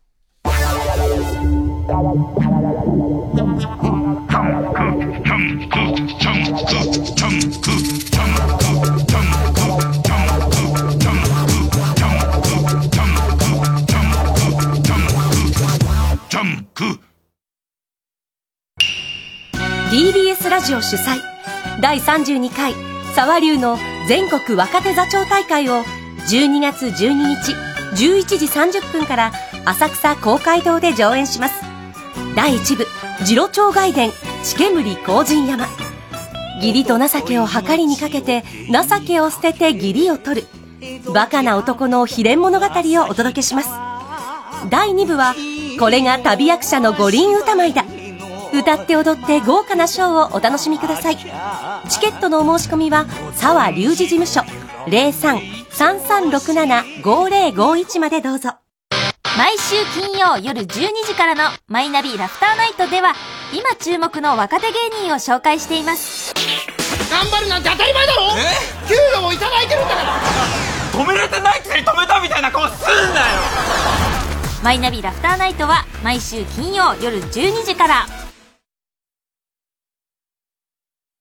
Up.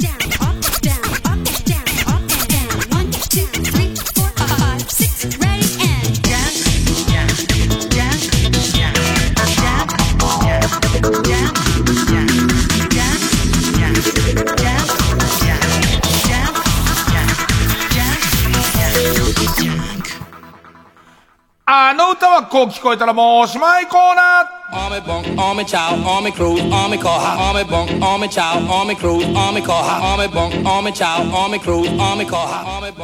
そろそろクリスマスソングなんかが街で流れてますけど、まあ、ストレス溜まってるとあれなのはもう聞き間違いやすいんですけど、えー、そういう聞き間違いを送ってもらうコーナーです。えー、そうですね。これ続けていこうかな。ペンネームうさぎぴょんぴょんさん。えー、元歌森進一で冬のリビエラのこの部分です。冬のリビエラでまず、皆さん、あの、ルールです。お約束で言っておきますけど、この部分を聞き間違えちゃうと相当ですよ。冬のリビエラの、冬のリビエラの部分ですからね。ええこれこういう風に聞こえちゃった。ブースのテヘペロイラとしたのかな？イラッとしちゃったのかな？寸前に見て。でもね、あのね、これ面白いところはね、あの、同じ歌でもね、精神状態違う、違う風に聞こえちゃうことがあるのね。えー、ラジオネームしそうさんの、えー、聞き間違いは、元歌、森進一冬のリビエラのこの部分。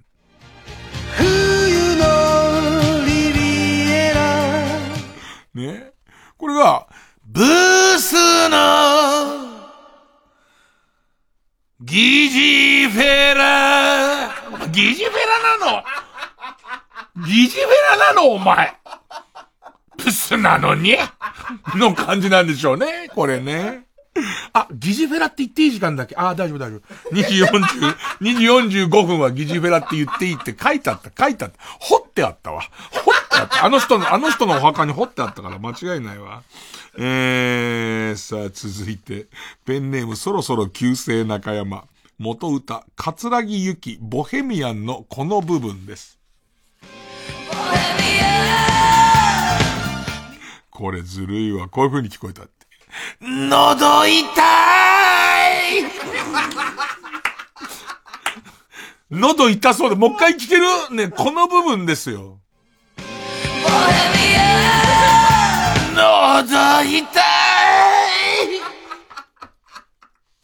なんかすげえなえー、さあ、続いて。季節もの言っときましょうか。ペンネーム緑ファンクジュニア、元歌、竹内まりや、素敵なホリデーのこの部分です。が今年もやってくるシャンメリーの蓋でババアを撃つ。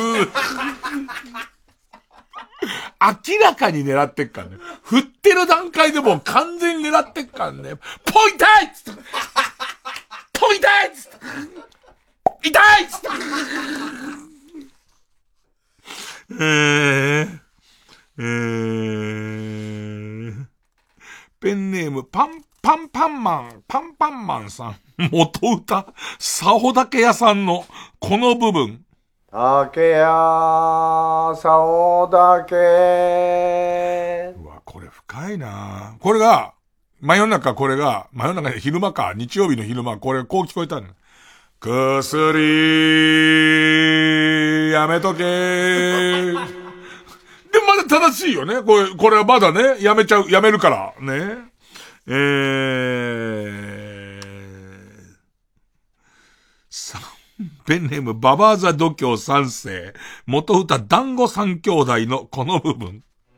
団子、団子団子、団子、団子三兄弟、団子三兄弟、団子三兄弟、団子。バンド、バンド、バンド、バンド、バンド内恋愛、解散つってる。ねえ、解散になっちゃいますよね、そこはね。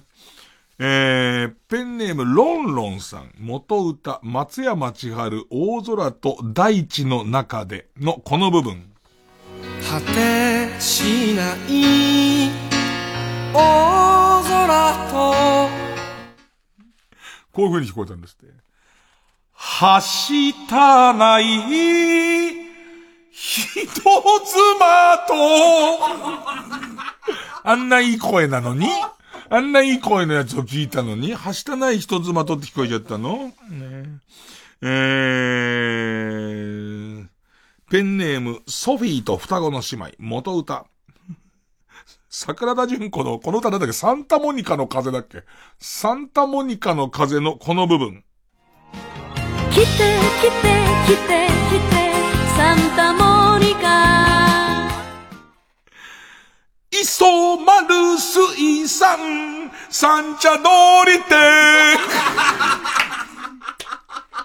表に木箱が出してある朝から表に木箱が出してあるでおなじみの、磯丸水産、三茶通り店。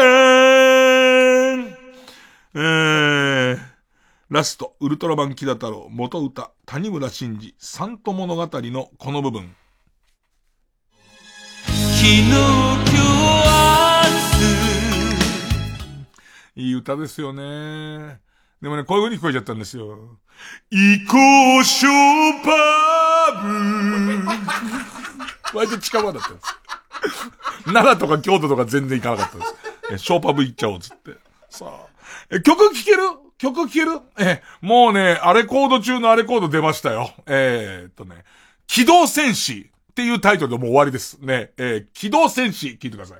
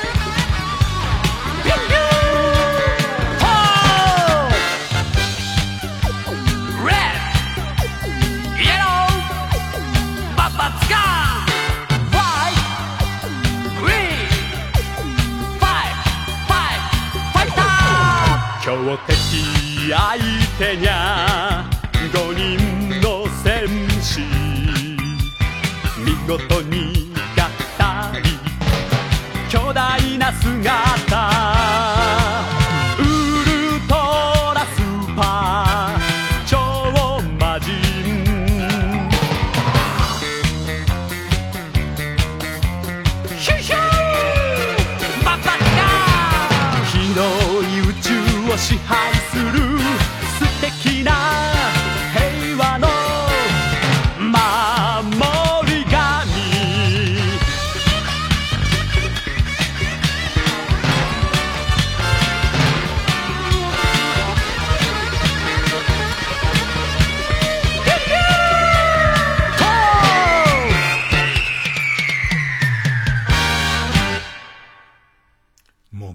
然としてるよね。機動戦士何ダムなのか全然わかんないっていう、何ダムでもないまま終わっていきましたね。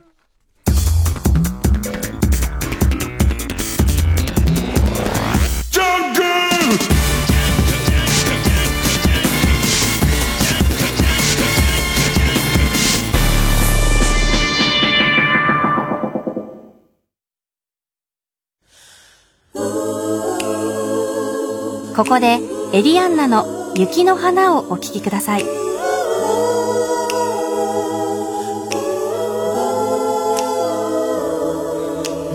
見た影を歩道に並べ夕闇の中を君と歩いてる。手をつないでいつ月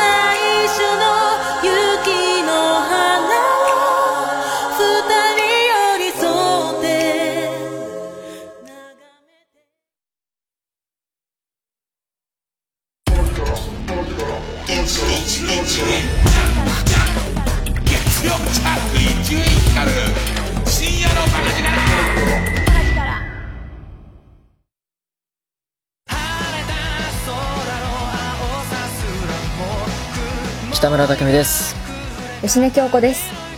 僕たちが恋の主演を務める映画「僕らの7日間戦争」が12月13日金曜日全国ロードショーとなります。累計発行部数2000万部を超える青春小説の金字塔がアニメーションに。舞台は2020年のとある田舎町。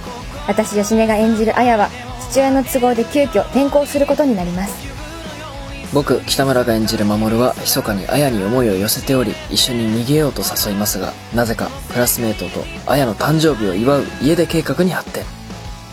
やがてそれは社会やネットの世界を揺るがす一大事件に。そしてなんと実写映画で主演を務めた宮沢りえさんが同じ役で出演します。あの爽快なストーリーがアニメとして生まれ変わる僕らの7日間戦争。ぜひ劇場へお越しください TBS ラジオジャンク。この時間は小学館中外製薬関和不動産神奈川賃貸営業本部マルハニチロ伊藤園ホテルズ他各社の提供でお送りしました。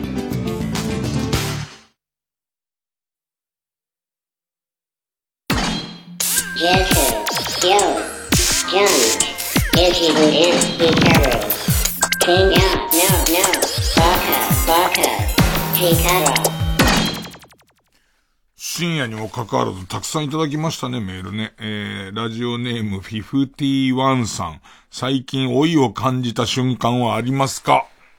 あのね、えーっと、大人の休日クラブってさ、大人の休日クラブってある JR のさ、すごい割引の、えー特急とかも全部乗り放題のチケットみたいのがあってさ、吉永さゆりさんが CM 多分やってると思うんだけどさ、あれの対象年齢に入ったっていう、なんかそれも、なんかわかんないけど、吉永さゆりさんが CM やってるものの対象って、俺もう52なんだから入ってておかしくないんだけど、それって俺じゃないっていう意識が多分あるんだよね。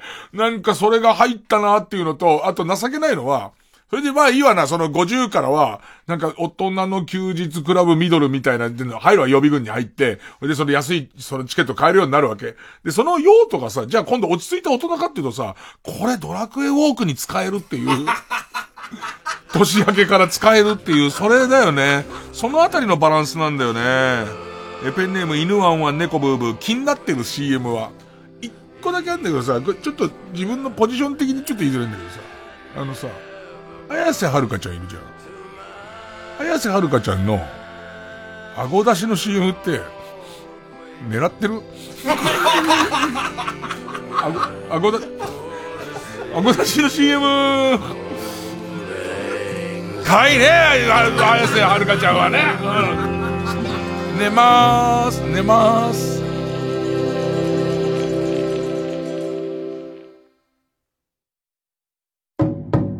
TBS ラジオ公演芸歴50周年記念桂文鎮国立劇場20日間独演会。2月28日から3月24日まで国立劇場大劇場で全20公演を開催します。チケットは全席指定5500円で好評販売中です。20人の豪華ゲストが日替わりで登場。落語ファンにはたまらない豪華独演会をお見逃しなく。お問い合わせはサンライズプロモーション東京。0570-003337 0570-003337または TBS ラジオのホームページイベント情報をご覧ください。TBS ラジオ 90.5MHz ハプスブルク展音声ガイドナレーター梅原雄一郎です。国立西洋美術館で開催中。ぜひお越しください。3時です。